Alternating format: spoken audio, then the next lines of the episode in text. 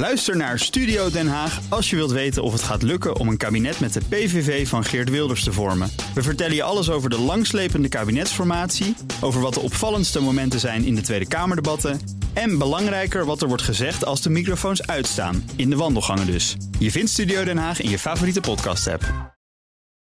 BNR Beurs wordt mede mogelijk gemaakt door Bridge Fund. Make money smile. BNR Nieuwsradio. BNR Beurs. Wesley Weert, Jelle Maasbach. Het is woensdag en we zijn weer bijeen om het leukste, belangrijkste en opvallendste beursnieuws met elkaar te vieren. Welkom bij de podcast voor de Slimmer Belegger. Het is woensdag 8 november, de dag dat voormalig hoofd overheidsfinanciën van het Centraal Planbureau naar het verkiezingsprogramma van Nieuw Sociaal Contract keek. En het viel mij een beetje tegen. Ik zag dat er eindelijk een programma was met een financiële paragraaf. Maar toen ik die paragraaf ging lezen, stonden er helemaal geen cijfers in en het was eigenlijk niet erg concreet. Wel concreet is hoe de AEX is geëindigd, namelijk nipt lager. Een min van 0,2% op 734 punten en een beetje. ABN Amro maakte een flinke uitglijder en verliest maar liefst 9%. Ja, en we hebben iemand met een AAA-rating in de studio, namelijk Nico Inberg van de aandeelhouder. Ja. Ja, hij staat al gelijk aan. En over AAA gesproken, we gaan het hebben over 3 A'tjes. Adyen moet flink aan de bak op hun beleggersdag. Ahold presenteerde de kwartaalcijfers. Daar zit schrikken om de marges. En voor ik de cijfers van ABN bespreek, eerst jouw nieuws, Wes. Nou, ik zag dat bij Vestas de eerste zonnestralen weer lijken door te breken. Na jaren van zwaar weer. Flinke tegenwind, nou ja, we kunnen even doorgaan. Hè. Het mogen duidelijk zijn, het liep niet goed bij de grootste windmolenmaker ter wereld. Want na jaren van verliezen, onder meer door gestegen kosten, wordt er weer een operationele winst geboekt. Nou ja, goed, die verwachte winstmarge van 0% tot 2%, want daar hebben we het dan over. Dat is nog steeds flinterdun. Behoorlijk. Maar ja, volgens de topman gaat het wel weer de goede richting op. Het aantal orders verdubbelde.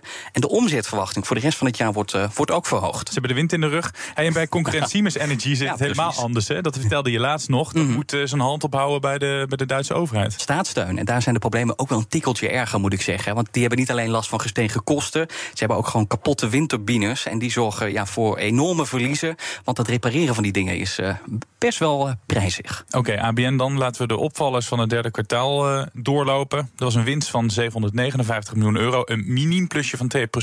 Verder springen de renteinkomsten eruit. Die stijgen met maar liefst 30%. Al was er op meer gerekend. De stroppenpot neemt af. En wat ook afneemt, de kosten voor het witwasdossier. En dat is voor het eerst. Maar als het gaat over de toekomst, zie je eerste signalen van toch wel een economie die aan het afkoelen is. Ja. Faillissementen zie je lichtjes stijgen. We hebben beperkte economische groei. We zitten in een, wat dan zo mooi heet, een technische recessie op dit moment. Zegt topman Robert Zwaak. Ja, Nico, ABN dus de grootste dalen in de AEX. West zei het net al, 9% ervan af.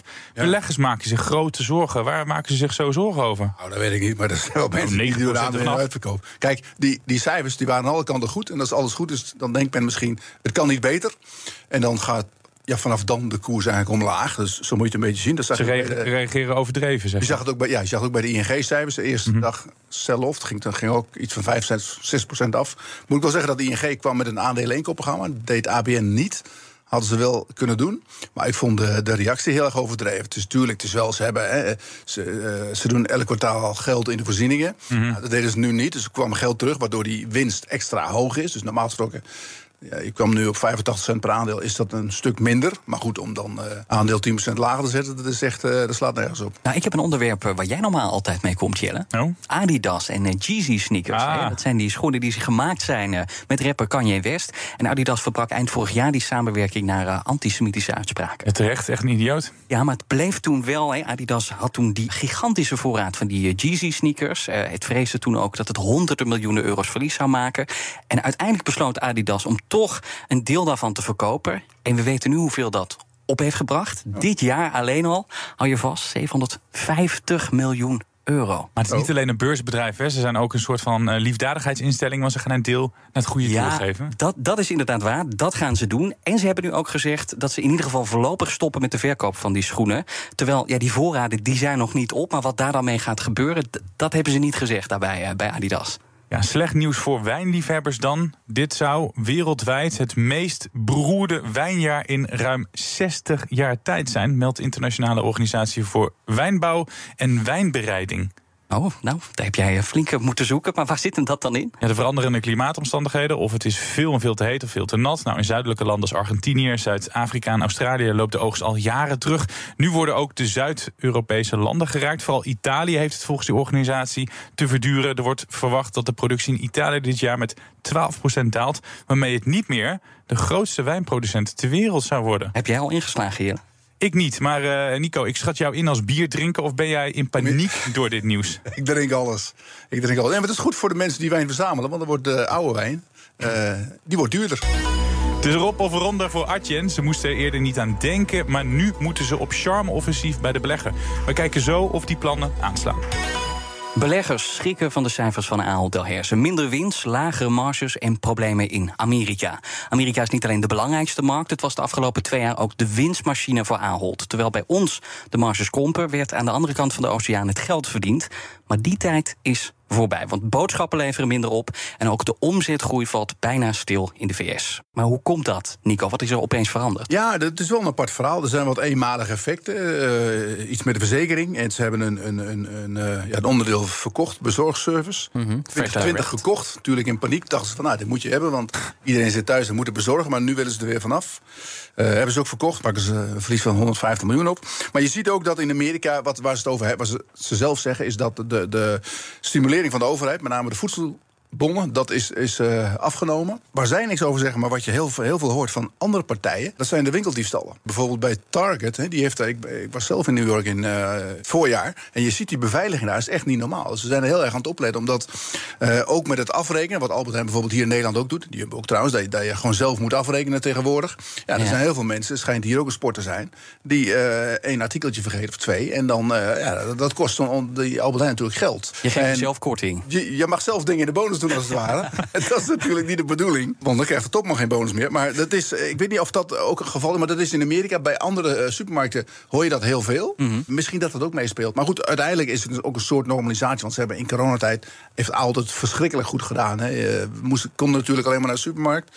In Amerika hebben ze daar heel veel geld verdiend. Je ziet die winst per aandeel is ook echt omhoog gegaan in de afgelopen jaren. En is nu nog steeds op een hoog niveau. Ze gaan nog steeds zo'n €2,5 per aandeel verdienen. Mm-hmm. Dus Ahold heeft het heel goed gedaan, maar ik denk dat het voor nu wel even over is. Maar in feite zijn dus de rollen nu omgedraaid. Want eerst liep Europa lastig, toen deed Amerika het goed. Nou, nu Amerika moeizaam.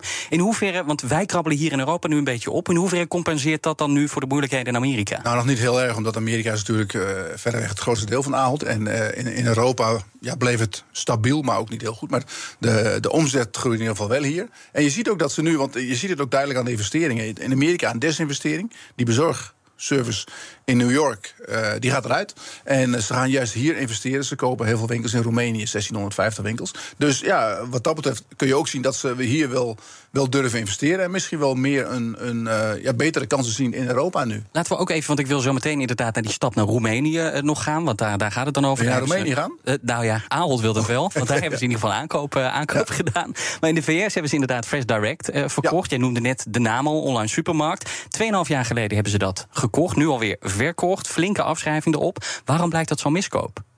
Ik weet het niet, maar ik denk dat ze toen dachten, in coronatijd, van dit moeten we hebben en dit is echt het gouden ei, want iedereen zit thuis en dat kunnen we bezorgen. Maar je wist toen al dat het tijdelijk was? Je wist al van Amazon destijds dat bezorgen van verse spullen, dat is echt een crime. Omdat er is altijd wel wat aan de hand, weet je wel. Dus voor verse spullen gaan mensen denk ik liever naar de supermarkt. Dan kan je zelf even met je hand door de appeltjes kan je de goede uitzoeken. Ja. En dan kan je niet, als ze die spullen thuis bezorgen, dan weet je ook niet hoe lang ze al in het mandje hebben gelegen. Dus en je kan ook niet rommelen. Je kan ook niet even wat uit het karretje kan je even stiekem pakken. Nee, dat kan ook niet. Maar ik denk dat dat een beetje het geval is, dat ze gedacht hebben in corona van dat wordt fantastisch. En dat ze een aantal jaren later erachter zijn gekomen van het is eigenlijk niks. Dik verlies en afscheid nemen. En klaar. Maar dit zegt niks over de groeiplan in Amerika? Nee, want het is ook niet zo heel groot. Ze hebben, ook in Amerika hebben ze zelf een eigen bezorgservice. Peapod heet dat. Dat hebben ze al heel lang. Dat hebben ze als een van de eerste opgestart in Amerika. Dus dat blijft gewoon goed gaan. Alleen dit was een soort extraatje in de regio New York. Hoofdkantoor in de Bronx. En daar hebben ze afscheid van genomen. Waarschijnlijk omdat het niet liep. En dan Profi. Dat is die supermarkt in Roemenië. Dus in Europa, waar er dus wel geïnvesteerd wordt. Een paar weken geleden, of 2 weken, 1,5 week geleden, werd dat aangekondigd. 1650 supermarkten. Wat vind je van die aankoop die Ahold heeft gedaan? Nou, wel een mooie aankoop. Ze betalen niet al te veel. Iets lager dan de waardering voor Ahold. zelf. Ik denk Oost-Europa is op zich wel een mooie markt. Je ziet, economisch gaat het in West-Europa toch even wat minder allemaal. We groeien niet zo hard meer. De echte groei is nog wel in Oost-Europa te vinden. Niet in alle landen, maar bijvoorbeeld Roemenië, Polen. Nou, daar gaat het best goed.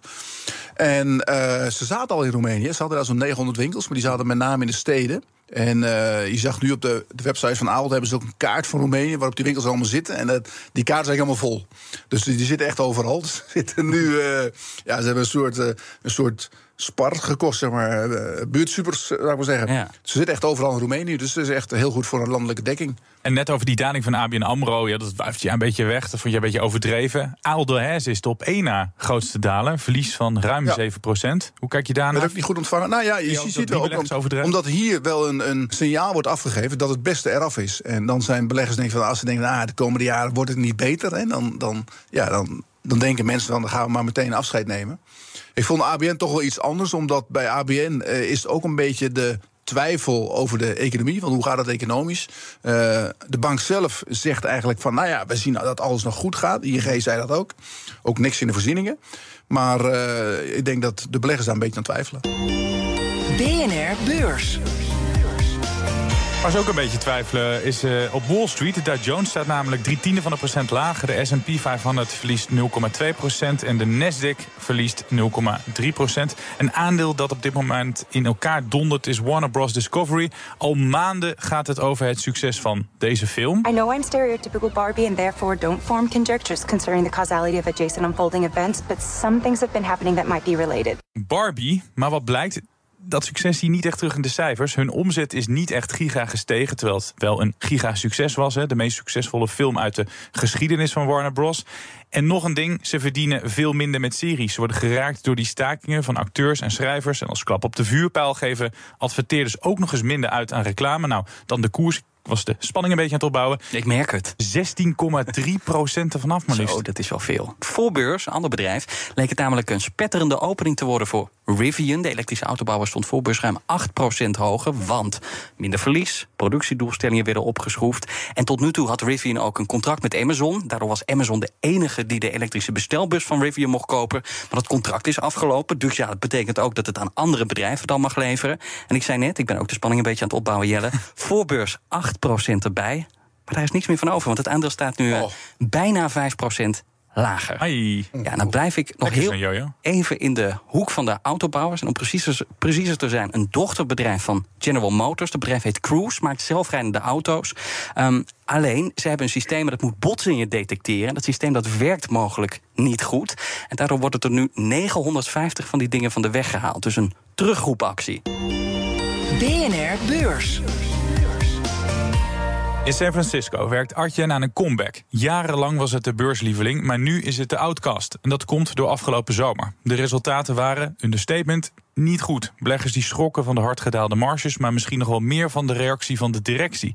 Want toen in één dag tijd de koers met 40% daalde en de handel stilgelegd moest worden, sprak de CEO niet over die koersval. Sterker nog, hij vertelde doodleuk dat hij meer mensen wilde gaan aannemen. It's a good market for us to hire people.